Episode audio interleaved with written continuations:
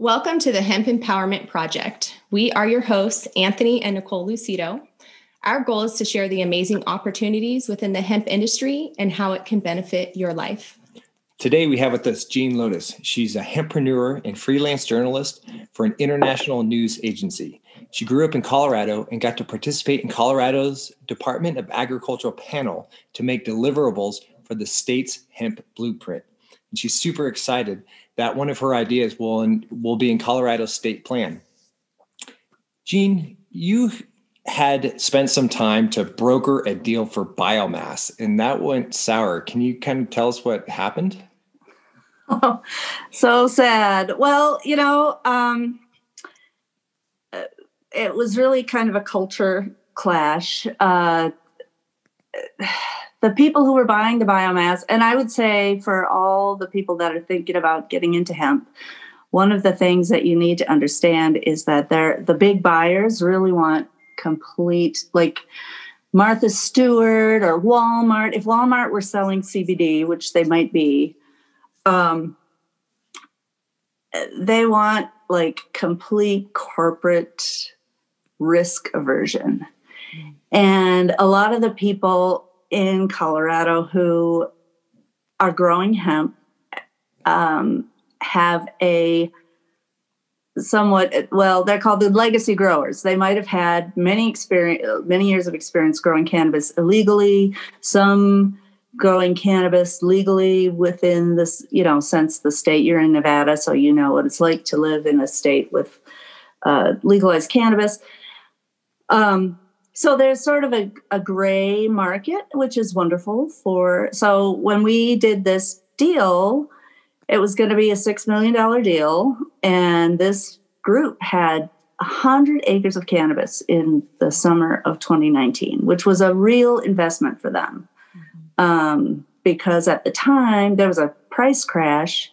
People were buying seeds and seedling plants, uh, clones for a dollar each and hoping to get like $4 each for the biomass, and the price just crashed to about a dollar a pound. So that was very tense. And the buyers were people who were, you know, big investors. They, I think the end result, of the end use of the CBD was going to be in cosmetics in Europe or something. But anyway, they wanted extreme risk protection and very corporate sort of things like an escrow account for the down payment and they wanted um, you know regular testing every 30th bag of biomass needed to be tested and stuff like that. And that's those would be natural things you know for for any kind of big deal like that. But because of the sort of quasi black market culture of people in Colorado, there was sadly a a distrust that they just could not get past and just various things that basically the investors got really cold feet and they pulled out. And i was trying to help and i was driving around and and um, trying to introduce the buyer to all these different farms and stuff. And it just you know, it was it was disappointing. I would have got a commission too, and that was disappointing too. but you know, it was an adventure for me. I, I enjoyed you know a couple days of driving around Colorado visiting hemp farms. But um, you know, it would have been happier for everybody, and the farmers would have been compensated if they had been able to close that deal. So I think there is sort of a weird culture. You know, uh, a lot of people. There's a there's a different culture in the hemp growers um, than there is in the uh, in the corporate world, and they need to figure out how to mesh and where are the gaps. The good thing, the wonderful thing about the hemp growing movement in Colorado is that the average age of a farmer in Colorado is like 74. But these hemp growers are really young. They're in their 30s. They have little kids. Mm-hmm. I mean, you see a farmer with a tractor and a 10 year old kid. I mean, or even like a five year old kid.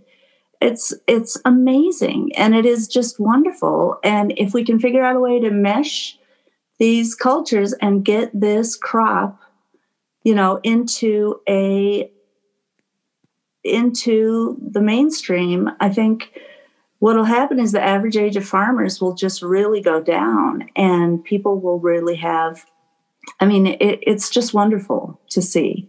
And that in fact one of the farms that we visited the the growers were in their 30s but they had a farmer next door who was ready to retire. He was in his 70s and they basically said we're hiring you as a consultant and you get half the profit. And this farmer who was ready to you know give up. His kids didn't want to deal with the farm. You know they're in a very isolated place in southeastern colorado. He just got a new lease on life because he had all this in, in institutional knowledge that he could share and mentor these farmers. And their their field looked fantastic. And um, so that is a, just a wonderful thing with this sort of hemp. I mean so many people and some percentage a lot of those farmers i think are terrible about sort of the ecological benefits of growing hemp. They put a lot of plastic down, all this other stuff, or they run some kind of like they run a semi to cool to dry it like 24 7, you know, and, and stuff. But there is a percentage of those farmers, those young farmers, who will say, Hey, I want to get into organic vegetables next.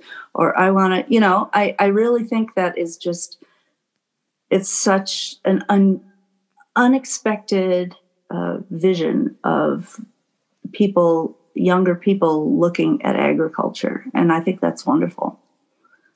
Yeah, you know, agriculture has changed a lot in our country over the years, and a lot of young people aren't farming anymore like they were before and you know the like that 70 72 year old man you know his family doesn't want to take it over anymore mm-hmm. but now we're getting these younger people in so i don't know maybe from your experience and thought how do you think that that can really project farming in the future? I mean i'm super passionate about regenerative agriculture and really just you know making our environment better. So how how is it like connecting these younger and older generations and possibly growing that that farming mentality could be in the future? Well i think usda could actually have a um, role in this because they do have local offices and they could you know have a mentoring program. That's one of the deliverables that we had for the hemp group in colorado that kind of got didn't get necessarily uh, pushed forward. But um you know some kind of mentoring for older uh older people who have all this experience especially you know colorado has tricky growing we have mm-hmm. hail that comes and goes you know like can destroy your crop in 15 minutes we have uh, you know, early frost. We had a frost September 12th this year. You know, that was, it's a lot. If you have, you know, three acres of hemp, what are you going to do about that? If you know it's going to go down to, it's not really at, um, it's, it's going to go down to 30 degrees. You're, you're in yeah. trouble. So, um, that, you know, there are a lot, there's a lot of institutional knowledge in these old time farmers that that they would love to share with a young person. They would love to share with their own kids who have no interest. yeah. yeah. I think it's so, so, important that we highlight that and then draw those people together because yeah. I mean, there are so many people that have so much knowledge that can share with one another and really make this world or this country a better place, right? So um my experience is when I meet people who want to get start all over who want to start an, an organic farm and stuff they're always in their 50s or okay. like early 60s they they finished their corporate job and now all they want to do is grow organic vegetables well what they figure out is that like there's no shade and you have to lean over the whole time you know? Very labor intensive it's like it's not easy. It's no. hard work. And people in their 30s young people in their 30s are you know they're willing to do that work and they're willing to put the muscle into it. And um, so it's it's really a wonderful thing. Can you you know i read through some of your information here and you mentioned something about the usda's bio preferred program yeah i don't really understand that can you explain how that works and then how your work with colorado kind of would work into that type of idea?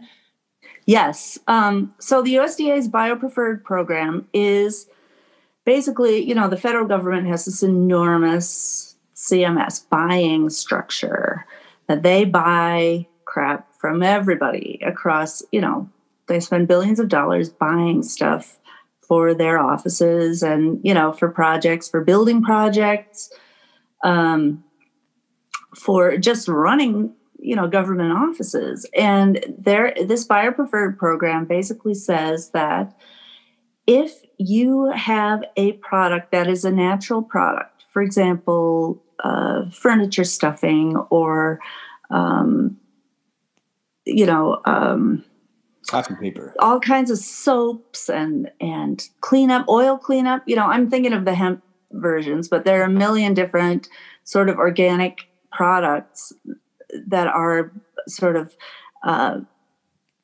farm product based as opposed to petroleum based. Okay. So suppose I had hemp soap that I could get down to. Suppose I was Dr. Bronner's and I had hemp soap that I could get down to competitive with petroleum based soap.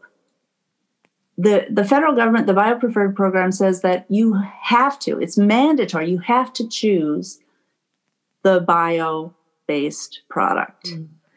And that, you know, now that doesn't mean that they're going to go looking for it. That means you have to register as a broker, you have to register as a sell a vendor with the feds and you have to, you know, bid on certain things. It's not like they're going to look for you, but um, it's there. The program is there. So the the the thing in Colorado that when I have interviewed people as a journalist, I ask them, what would you want the Colorado Department of Agriculture to know about something they could do to make your product, you know, to make it so that your product was viable?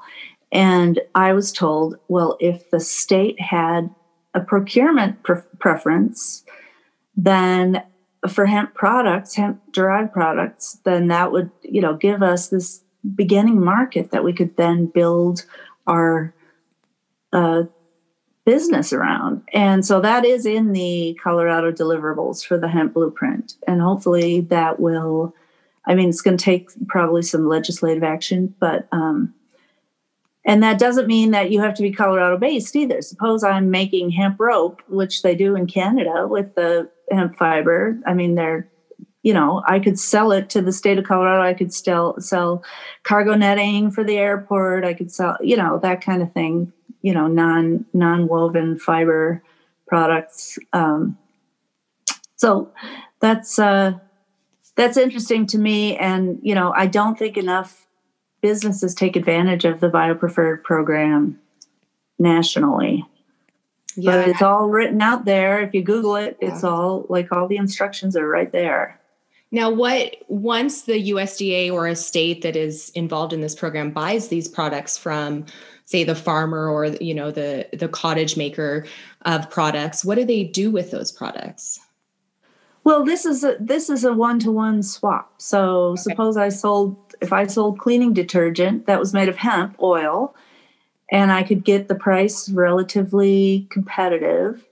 Um, the Fed, the federal agencies that buy cleaning detergent would have to buy it from me or some other vendor who's selling a bio-based product. Okay. So it kind of sounds like we can use a already existing government program to help drive the market for hemp. Exactly exactly. And all kinds of other, you know, bio based, farming based uh, products. Yeah. Which is very cool. That's way cool. I had no, you know, it's not not anything that I've ever learned about yet. So thank you yeah. for sharing that with us. That's awesome. Um, I know you've touched on ecotourism. Explain your passion about that to us.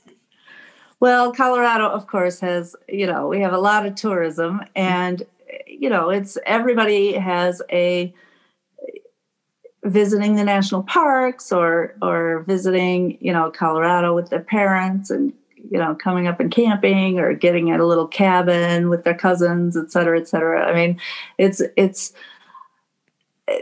it is a business here that is uh, well tourism in general is a business that's that until covid and even during covid i mean it's it's actually kind of safe to go to a national park and go on a hike as opposed to going to a museum or going to restaurants. Um, so to me we do have one hempcrete airbnb here in colorado. It's up in the mountains in steamboat springs. But uh, to me when I've interviewed people who own a hempcrete home, they say all of a sudden my house is a tourist destination and people are da- ringing my doorbell all day long. There's a, a beautiful hemp home in Bellingham, Washington, and the grandma who owns it, ding dong, ding dong, you know, people are just showing up there in these hempcrete oh, no. pilgrimages and she loves it of course but and she gives tours and everything but you know the point is that i think there is really a market for sort of an ecotourism thing. Like for example wouldn't you love if you were interested in hempcrete wouldn't you love to come to a little place with like four cottages that were run with solar power that had you know maybe that had i don't know how you'd feel about like uh, bio toilets or that, might be too, that might be just a little too eco but you know um, that kind of you know to visit a hempcrete house yourself and uh, not not have to buy one or you know and to sort of figure out i, I understand that there are wi-fi issues in, with hempcrete homes that people may not realize um, because the walls are made out of limestone, so you really have to figure out how you're going to do your router and get it next to a window and stuff like that. Um, so, wouldn't it be fun to just go while you're on your family vacation, go to a hempcrete cottage instead of just a regular cabin? And uh, so, I feel like that is a market that in Colorado would would do well. And plus, you know, the idea that it isn't going to burn down during the wildfire because it's made out of limestone basically. And um, and you know we have a guy here in town john patterson in fort collins who does these tiny hemp home tiny hemp houses workshops. And he gets like 40 people to come and they build a tiny house.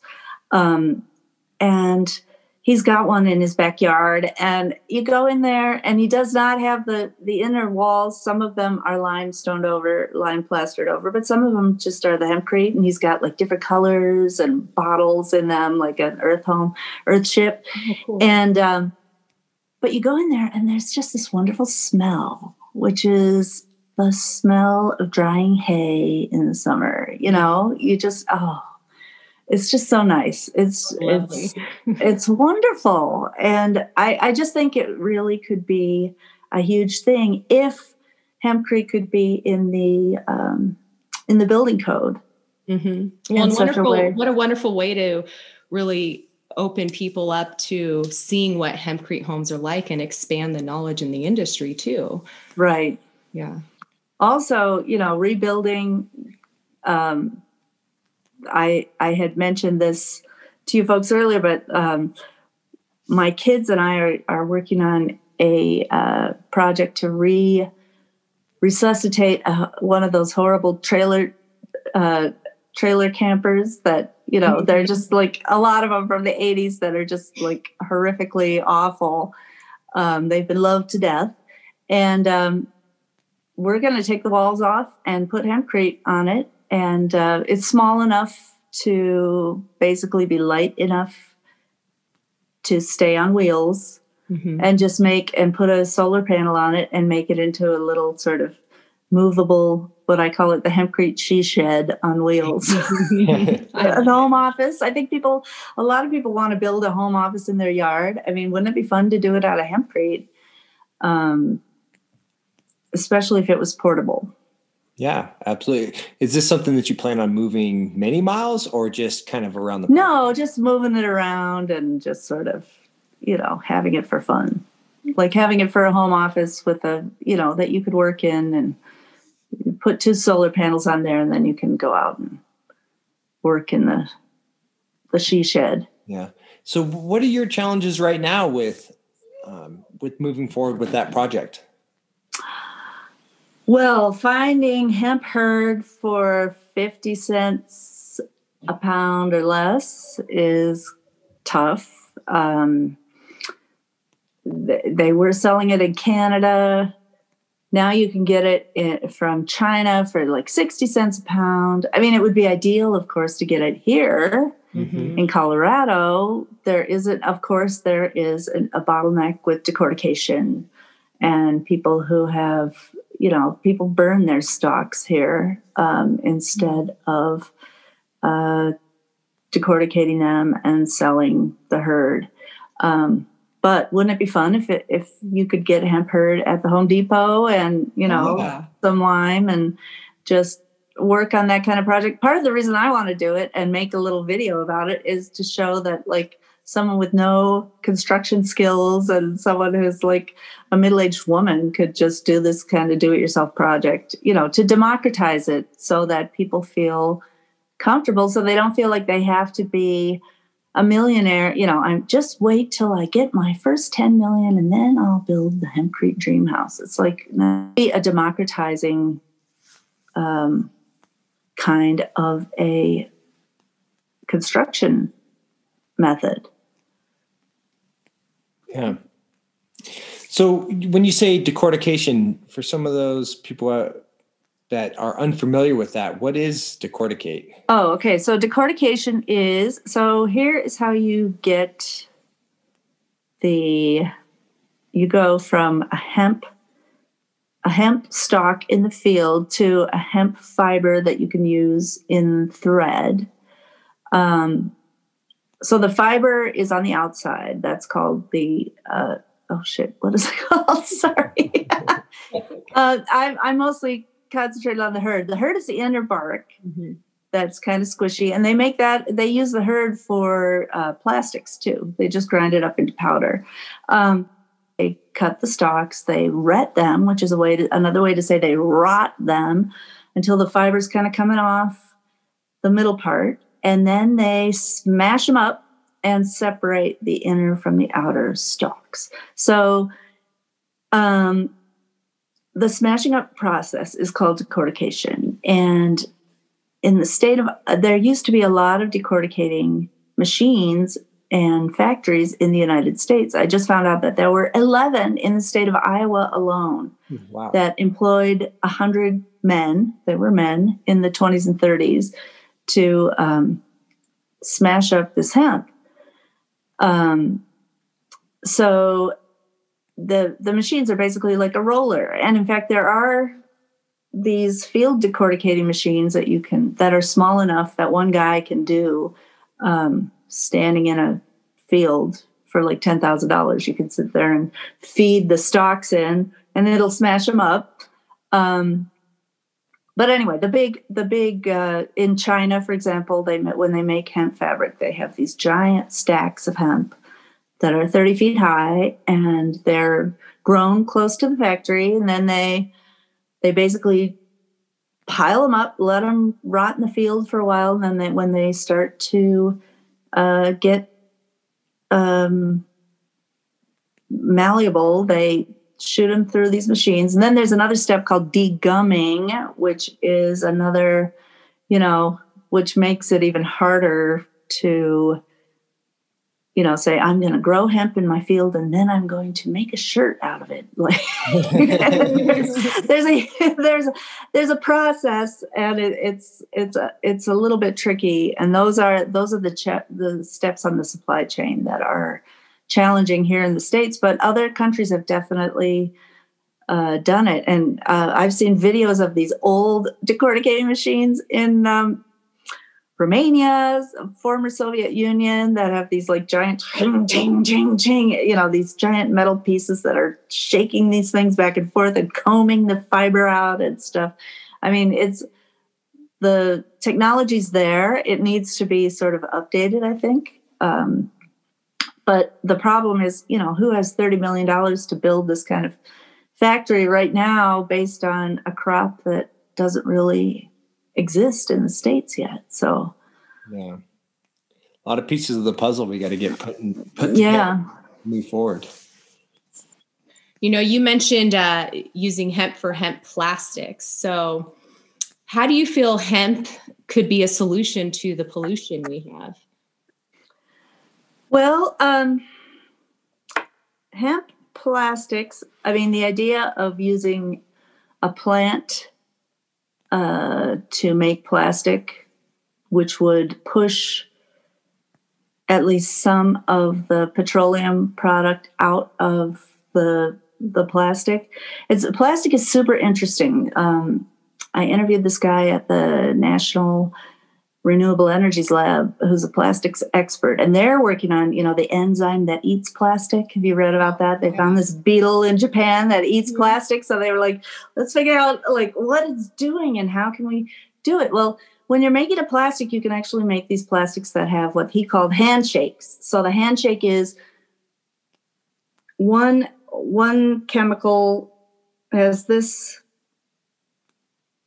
property the other chemical has another property they meld together and you use that in the plastic. You can actually put like a trojan horse in there so that they separate after a certain amount of time.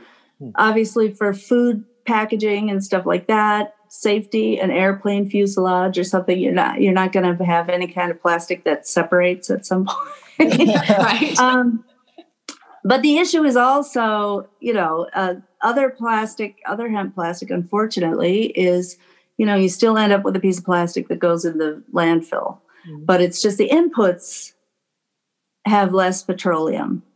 The other issue with hemp plastic, of course, you've seen hemp plastic pens and hemp plastic silverware. It's really an ugly color. right. so you gotta figure out like who's gonna. Uh, my dad would call it baby shit brown. You know, it's, like, it's just an ugly, ugly color. So you gotta figure out. You know, and and the thing with PET plastics from petroleum is you can make them clear.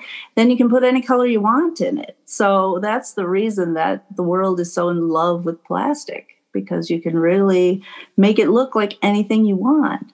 Mm-hmm. So hemp plastic you know, you got to be able to look past the color or find that, you know, whatever product it is, people are so attached to the hemp idea, which is true. People love the idea of having a hemp pen. It's like a totemic thing that they have in their house. You know, I'm going to sign this with my hemp pen. You know, um, it is an ugly color, but heck, you know, that's hemp.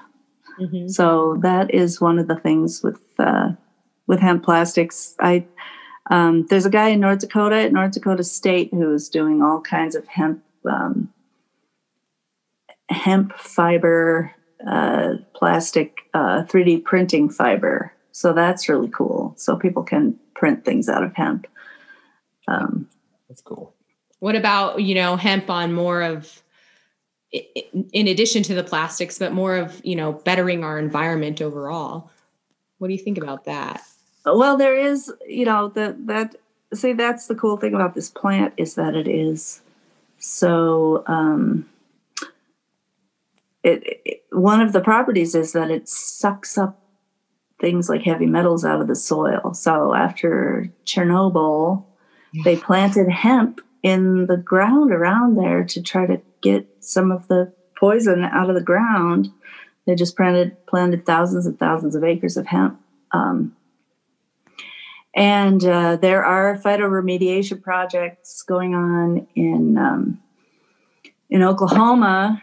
Fingers crossed. I've been I've been um, helping some people who are working on a grant there to try to get. There are um,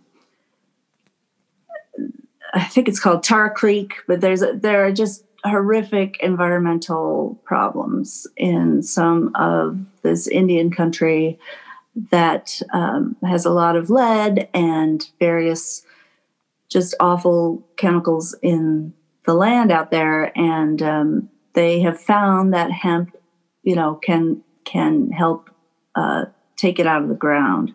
So they're trying to develop a pilot project project to um, to do that. That's one of the reasons why for example in colorado you can't use any kind of pesticides on hemp because or not sorry on cannabis uh, because it, the plant just basically sucks it up and concentrates it mm. so you know, it's for human consumption, it's terrible. Um, you don't want to have any kind of plant that sucks up heavy metals out of the ground. But if you're trying to clean the ground, it's awesome. Yeah. Um, there's also a guy in, uh, there's a group in Florida that are using hemp for water uh, cleaning um, to like strain water pollution because it also um, cleans, just sucks the toxins out of the water. It's an amazing plant. Yeah. yeah. So, do you know if we're still able to use that plant for hempcrete if it's been exposed to? If it has heavy metals in it, um, that is a question that I've seen asked and I've never seen answered correctly. but you know, uh, definitively, I should say. Yeah, um, minds, right? yeah, exactly. I'm, everybody wants to know that. Like, could I use this to clean up you know an environmental spill oil spill or something and then turn around and make you know, um, hemp hempcrete houses out of it. I have no idea. Mm-hmm. I'm sorry. That's okay. Um, That's okay.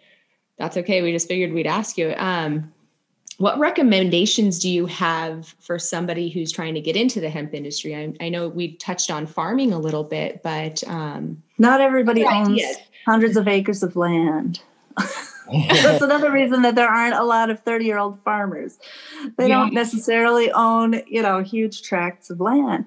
Yeah. Um, for me, I, you know, I have, I have a little shop that I do. It, it's actually, I work with a shop. A friend of mine has a, uh, this is a hysterical story. So I, I get hemp uh, things that are already made, like hemp tote bags, and then I put a hemp. I, I get Hmong hemp fabric, you know, traditional fabric from Thailand and Vietnam, and I sew pat, patches on it so that you have like you know old and new hemp. I'll show you a picture. Here we are. We can see each other, people. Yeah. um, so here's a bag, you know, and this is a really nice canvas bag. It's hemp. And then this is a vintage fabric from Indochina with which has, you know, this fabulous batik pattern on it. So I do that. And then I, I also sell these um, these little hemp paintings that this woman in England does, these tiny little paintings on hemp paper. And I put them in the in the shop and within a week they were gone. They were sold. And it was like wow people are really interested in this. So i put like four more in the shop and within a week well within maybe two or three weeks they were gone. But they were shoplifted oh, so i never got paid for them so that's kind of interesting to me that people are really so my advice for someone that would be interested in getting into hemp is figure out a way to do it like you've heard of the blue water theory right? The red water is where the fish and the sharks are killing each other and there's competition. If you're waiting and waiting for hemp to be fabulous you know like widely available in the united states you got a long wait but if you could since we have this uh, you know an 80 year um, lag and you can get hemp products from elsewhere um, i would say if you want to if you want to be a trailblazer you've got to get the products from elsewhere and bring them in. Um, one thing here in colorado this couple that own a restaurant are making hemp hamburgers and with all you know hemp seed has a complete protein so you know people are very interested in meat substitutes mm-hmm. and um, it's fantastic. They're they're selling these hemp burgers at their store, but they're not waiting for Colorado farmers to grow the hemp and then separate the seeds and crush the seeds and get the seed kernels and sell them. You know, they're just getting the seeds from out of the country or somewhere, you know, our health food store even, and crushing them up and making them into protein burgers. For myself, I don't know. Have you folks uh, experimented with eating hemp seed? Yeah, we actually yes, we have experimented with hemp seed because we've understood the the value, the health, nutritional value. Benefit. Yeah, we tried. We eat really well, and we have uh, one of our boys has got some allergies to a lot of different things. So, I they don't really like the hemp seeds. We try, to hide. I feel like it gives me a stomach ache. I, unfortunately, um, but I haven't. You know, I need to figure out better ways to do it. But you know, people throw hemp powder in a smoothie, or they, you know, put hemp seeds on yogurt and stuff like that. I, I mean, that's very common in Europe and other places. So my advice would be, you know, either hemp. If you really want to start a hemp-based business, you should figure out um, where you can get your supplies uh, from elsewhere and just jump in and be a trailblazer so that by the time it's actually commonplace, you're the one who's already been selling the stuff yeah. for five years or whatever. You know, don't wait for the market, I think. Yeah. I, I agree. Yeah, but once it becomes once it becomes normalized and we are growing it decorticating it and processing the seeds and the oil, the prices are just going to come down. I would only imagine. Right, sure. And you know, it's interesting. Flax is a very similar. I mean, if you don't if you don't look at CBD, okay, keep CBD out of this and say what you know. There are lots and lots of uses for hemp um, that don't have anything to do with CBD. Um, you can look at the flax market, which is kind of similar. It's a winter crop grown up in Wisconsin, uh, Minnesota. Um, kind of similar. They don't really, it doesn't really have the hurd issues, but it is, you know, a very um, hard, it, you know, you need very sharp and strong harvesting tools to harvest flax. And the same with hemp, because it's a tough plant. It's a that's one of the reasons. I'm wearing hemp socks right now. I've had them for a year and they have no holes in them and my socks always have holes i mean it's a very strong fabric. Yeah. I have and, my uh, socks on too and yeah. just got them and i always have holes in my socks so i'm hoping just wait for a year. you're going to be able to never you'll never have to darn those socks because they just will keep lasting and lasting and lasting. So it's fantastic. And people aren't used to that. I mean, that that bag, the t- tote bag I showed you is really strong. I mean, compared to the, you know, the crappy tote bags that you end up with in your house, it, it's like, geez, this is just such such a nice bag. It's going to last for decades, you know? I mean, people forget that things used to last for decades. Yeah, I bought a I bought a gym bag years ago. It was probably seven years ago, and it was made from hemp. And with hemp being having antimicrobial properties, I said, you know, I'm going to put all my dirty gym clothes in here, and I'm not going to wash my bag. I'm going to put my wet towel in here, and that bag never smelled one day. Yeah, exactly. And they're they're um there's a company here in Colorado, Eco uh, Enviro Textiles, which has been doing hemp fabric forever, and they they have a line in hemp um, uh, scrubs because they are antimicrobial. So um, you know, doctors and medical personnel, you know, having something that is going to kill off any kind of microbes is really important for them. Yeah, whenever you hear about all the properties of this plant, you're like, why? Why are we in the situation we're in right now? yeah, it's true. Yeah. It's true. So, Jean, I want to ask you a big question here. So, if cannabis was never criminalized, what would the industry look like, do you think?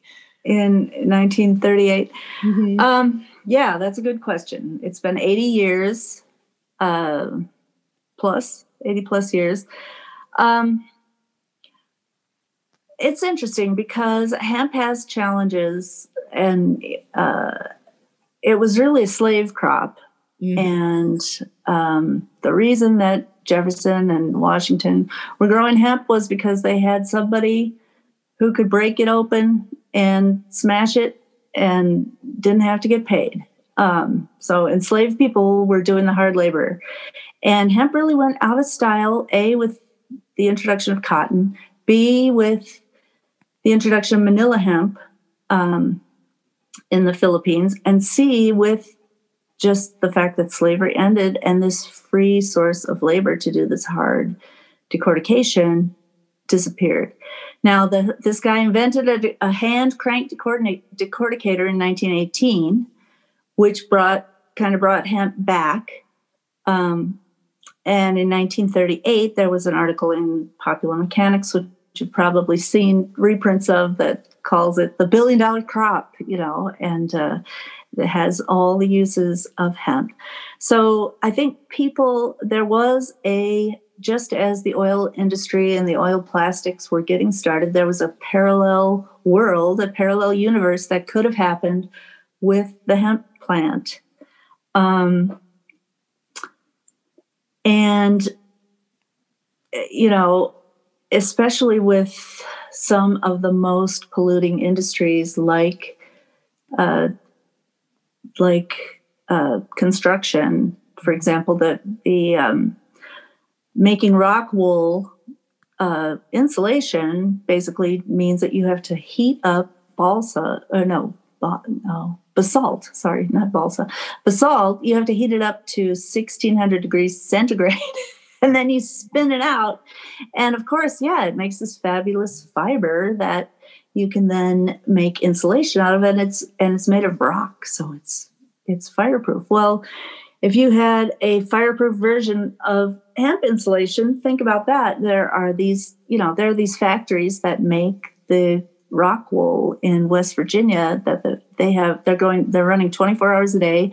They're just pumping pollution out. Um, the local people are just furious at them and trying to, you know, um, trying to get the local government to uh, stop subsidizing this out of town. There's Swedish or no Danish corporation that that came to the U.S. and you know it's basically a sort of environmental um, environmental injustice. They put it in a poor neighborhood and and started pumping out the pollution. So there are all kinds of you know if you think about the petroleum industry, how many petroleum products could have been um, you know, we have ethanol for fuel, but if we also had hemp oil based fuels, um, we might have been able to cut down on uh, carbon emissions even more. Um, obviously, hemp can't completely solve every problem in the world, but it really could. Um, it really could cut down a lot and especially in the construction industry, the fashion industry, a lot of these very, very polluting industries, putting just using hemp for the inputs means the outputs are less polluting. Mm-hmm. That's my theory. I like it. awesome. Well, thank you so much, Jean, for joining us today. It's been great to sit here and chat about hemp, and I know we could go on for hours. Yes. Yep. Well, we appreciate you for tuning in to the Hemp Empowerment Project, where our goal is to share the amazing opportunities within the hemp industry and how it can help change your life. Please subscribe to this podcast so you're always in the know.